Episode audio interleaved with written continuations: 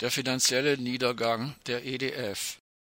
Immer mehr alte, marode Atomkraftwerke fallen aus. Der französische Energiekonzern und AKW-Betreiber EDF musste am 16. Dezember den Ausfall eines weiteren Atomkraftwerks vermelden. Diese Ausfälle haben zur Folge, dass Frankreich, wie so oft in den vergangenen Wintern, Strom aus Deutschland importieren muss. Die Stromverknappung führt zu einem Preisanstieg, der auch die deutschen Verbraucherinnen und Verbraucher trifft.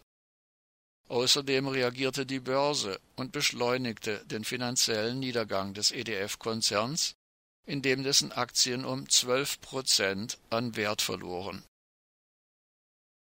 Der finanzielle Niedergang der EDF ist zudem der Hauptgrund, warum der französische Präsident Emmanuel Macron auf das Greenwashing der Atomenergie mit Hilfe der EU-Taxonomie drängt. Laut Geschäftsbericht lag die Nettoverschuldung der EDF im Jahr 2020 schon bei mehr als 41 Milliarden Euro.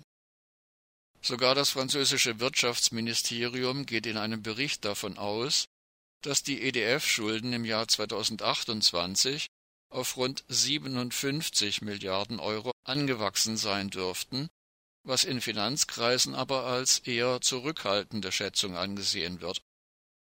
Der EDF-Finanzchef Thomas Pickemal hatte bei seinem Rücktritt im Jahr 2016 davor gewarnt, dass das ÖPR-Projekt im englischen Hinkley Point dem Konzern das Genick brechen könne der Bau der zwei ÖPR-Reaktoren könnte den Konzern in eine, so wörtlich, ähnliche Situation wie den Kraftwerksbauer Areva bringen, sagte er.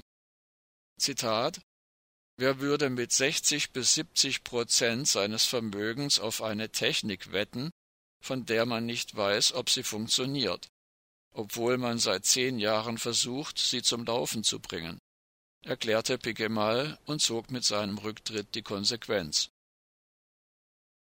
In einer Rede erklärte EU-Energiekommissarin Kadri Simson am 30. November 2021 unverhüllt, dass das Greenwashing der Atomenergie per EU-Taxonomie vor allem der Laufzeitverlängerung der französischen Atomkraftwerke dienen soll.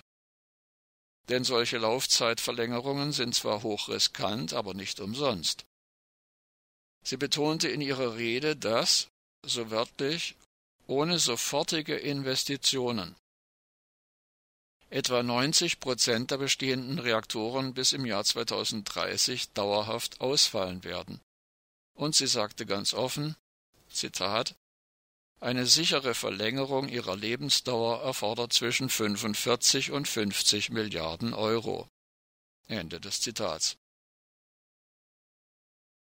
Nach dem Kursverlust um 12 Prozent stehen die EDF-Aktien aktuell bei 10,74 Euro und damit auf dem niedrigsten Stand seit langem.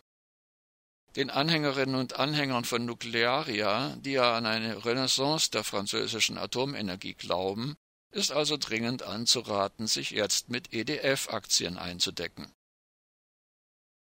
EDF musste zudem ihre Jahresprognose für den Konzerngewinn herabstufen, weil am Mittwoch, 15. Dezember, das AKW Civaux in Westfrankreich ausfiel. Einer der beiden Reaktoren musste bereits im August nach einer Routineüberprüfung abgeschaltet werden. Weil im ebenfalls maroden AKW Chaux im Osten Frankreichs ähnliche Technik vorhanden ist, müssen auf Druck der französischen Atomaufsicht ASN auch dort die zwei Reaktoren heruntergefahren werden. Schon im November waren von den insgesamt 56 französischen Atomreaktoren zwölf außer Betrieb.